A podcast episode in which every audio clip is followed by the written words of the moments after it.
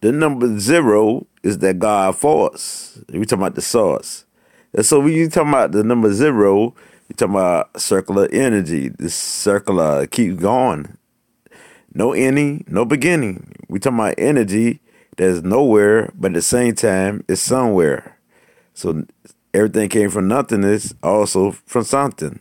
So with this being said, this is the amplification of energy. Because the energy continue to go. It's oneness. Everything becomes one, which is the zero, the God force is behind other numbers and other energy, vibration. Everything started from nothingness, which is the venom energy of female energy. Is zero.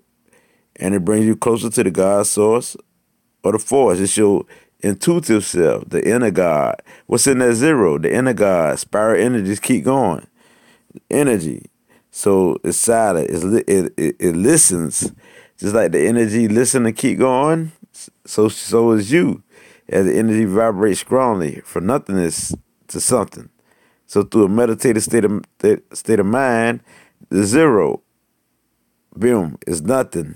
When it's silence, it's calm, it's nothingness.